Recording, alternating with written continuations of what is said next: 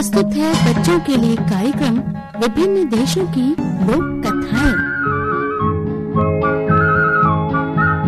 नमस्ते बच्चों। कहानियों की दुनिया में आप सभी का स्वागत है।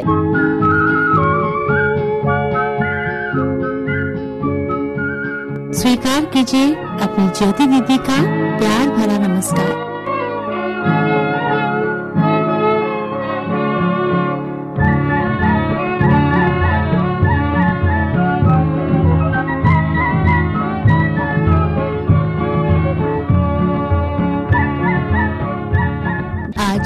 आपके लिए एक बहुत ही सुंदर कार्यक्रम लेकर आई हूँ जी हाँ अलग अलग देशों की लोक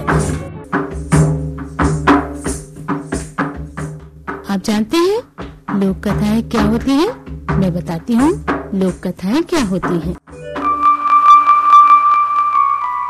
देखिए, आपके दादा दादी आपके नाना नानी आपको बहुत प्यार करते हैं ना और आप भी उनको बहुत प्यार करते हैं आपको वो बहुत सारी कहानियाँ जो सुनाते हैं और मालूम है, ये कहानियाँ जो वो आपको सुनाते हैं, वो कहाँ से आती हैं? वो अपने आप से तो नहीं बनाती ये कहानियाँ ये कहानियाँ बहुत पुरानी, सुनी सुनाई होती है, जो पीढ़ी दर पीढ़ी चली आ रही हैं।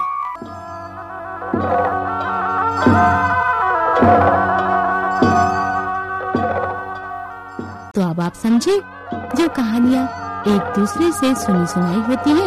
उनको हम लोक कथाएँ कहते हैं। मैं आपके लिए ऐसी ही लोक कथाओं की श्रृंखला लेकर आ रही हूँ।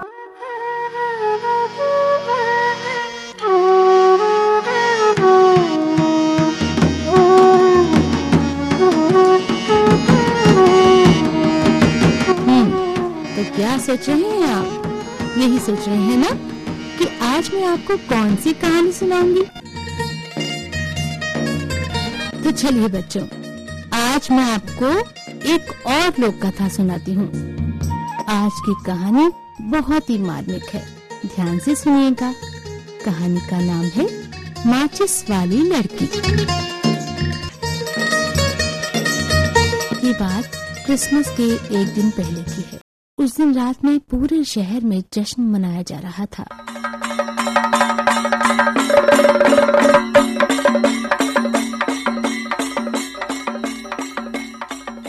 मौसम बहुत सर्द था। चारों तरफ़ बर्फ़ गिर रही थी। कुछ लोग लबादे ओढ़कर बाहर निकल रहे थे और कुछ बंद और गर्म कमरों के भीतर लिफाफों में बैठे बैठे नए साल की प्रतीक्षा कर रहे थे। इस ठंडे मौसम में एक गरीब लड़की रोजी नंगे पाँव फटे कपड़ों में खुले सिर अंधेरे में घूम रही थी। ठंड से उसके पैर नीले पड़ने लगे थे। लेकिन फिर भी वो एक सड़क से दूसरी सड़क पर घूम रही थी।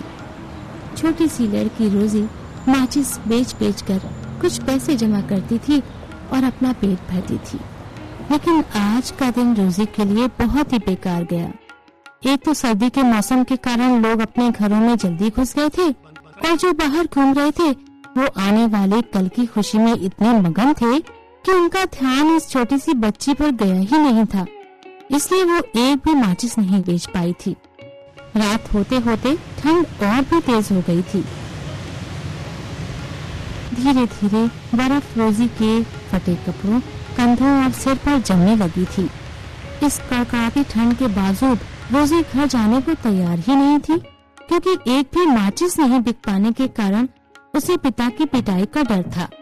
वैसे भी वो घर जाकर क्या करती? घर और सड़क में फ़र्क ही क्या था? बाप बेटी सड़क के किनारे बनी हल्की सी बरसाती के घर में रहते थे। टूटा फूटा सा घर था। खिड़कियों से झांकती रोशनियाँ देखते देखते और रसोई घरों से आती विशेष पकवानों की खुशबू से रोजी को भी तेज़ी से भूख लगाई थी। चलते चलते उसके पैर थक गए थे। इसलिए वो दो घरों से मिलकर बनने वाले कोने में पीठ टिकाकर वहीं पाँव फैलाकर बैठ गई। ठंड से उसके पाँव अकड़ने लगे थे। इसलिए उसने उन्हें हथेली से रगड़कर गर्म करने की कोशिश भी की। लेकिन उंगलियाँ तो पहले से ही ठंडी हो रही थी ये पाँव को क्या गर्म करती हाथ में माचिस पकड़े पकड़े रोजी के हाथों ने अनजाने ही एक तीली निकाल कर जला दी। मंदी सी रोशनी हुई और उंगलियों को जरा सी गर्मी महसूस हुई। रोजी की इच्छा हुई कि वो अपने पैरों को गर्म कर ले। उसने पैर सिकोड़े ही थे कि तीली जल कर खत्म हो गई। ठंड से ठिठुरी रोजी ने दूसरी तीली जलाई। फिर से रोशनी हुई और रोजी को लगा कि उसके सामने वाले घर की दीवार अचानक जैसे शीशे की हो गई है। दुखी रोजी को लगा कि कमरे में एक सुंदर टेबल पर महँगे आकर्षक बर्तनों में दो व्यक्तियों का खाना लगा हुआ है। खीर पूड़ी, सब्ज़ियाँ और ढेर सारी मिठाइयाँ। अभी वो टेबल पर लगे व्यंजनों को गौर से देख ही रही थी कि तीली पुछ गई और उसे सामने वही मोटी सी सफ़ेद दीवार नज़र आने लगी। अब माचिस जलाने में रोजी को मज़ा आने लगा। उसने फिर से एक तीली जलाई और इस बार उसे लगा कि वो एक बड़ी ही सुंदर क्रिसमस ट्री के नीचे बैठी है। कि क्रिसमस ट्री उन सबसे अच्छा था जो उसने पिछले वर्ष क्रिसमस के अवसर पर कोठियों के भीतर खुले दरवाजों से झाँक कर देखे थे। उस पर बहुत ही सुंदर रोशनी हो रही थी और छोटी छोटी घंटिया मधुर स्वर करती इधर उधर हिल रही थी। रोजी ने इनको पकड़ने के लिए हाथी बढ़ाया था कि माचिस की तीली फिर से बुझ गई और एक बार रोजी के सामने वही दीवार आ गई। माचिस बुझते ही रोजी पहले से भी ज़्यादा ठंड से ठिठुरने लगी। इसी समय आकाश से एक तारा टूटा और पृथ्वी की तरफ़ गिरता हुआ दिखाई दिया। रोजी को अपनी बुढ़िया दादी की याद आ गई। एक वही तो थी जो रोजी को सबसे ज़्यादा प्यार करती थी। उसी ने एक दिन रोजी को बताया था कि जब भी आसमान से कोई तारा टूटता है तो इसका मतलब ये होता है कि कोई मरने वाला है। अफसोस कि उसे प्यार करने वाली दादी भी मर गई थी। और तारों के पास चली गई थी। तारों को देखती रोजी को लगा कि उन तारों के बीच खड़ी दादी उसे एक टक प्यार से देखे जा रही है। दादी दादी, मुझे अपने साथ ले चलो। मुझे पता है कि तुम मेरी माचिस खत्म होते ही गर्मा गर्म भोजन और क्रिसमस ट्री की तरह वापस चली जाओगी। दादी को और अधिक देर तक देख सकने के लिए रोजी ने अनजाने ही माचिस की सारी तीलियाँ एक साथ चला दी। माचिस चलते ही उसके हाथ में रखी शेष माचिसें भी ज़ोर से भबक उठी और इन सबसे बहुत तेज रोशनी पैदा हुई। अचानक रोजी को दादी ज़्यादा चमकदार और दयालु लगी। उसने अपना हाथ बढ़ाया और वो दादी के साथ हाथ पकड़े हवा में उड़ चली।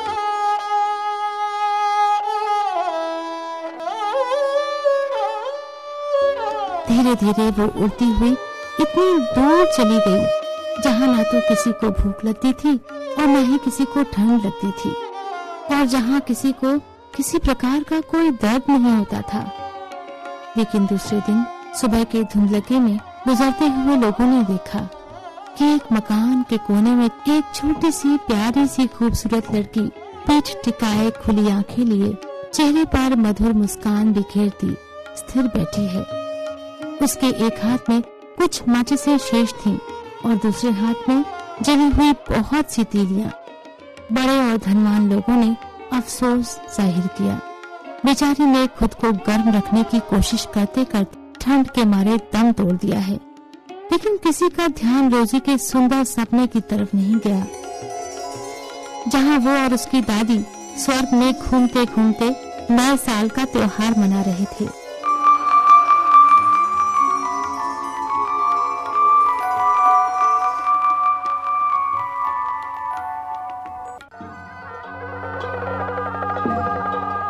बच्चों, आपको कैसी लगी आज की ये प्यारी सी कहानी?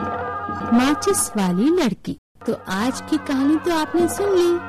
अब आपकी ज्योति दीदी आपसे लेती है इजाज़त। कल फिर से मिलने का वायदा करके। तब तक के लिए अपनी ज्योति दीदी को दीजिए इजाज़त। नमस्कार। बाय बाय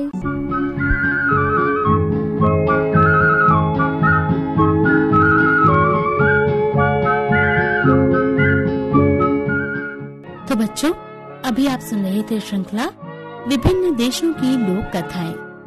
इन कहानियों में वाचन ध्वनियांकन संपादन और संगीत संयोजन ज्योति गुप्ता का था।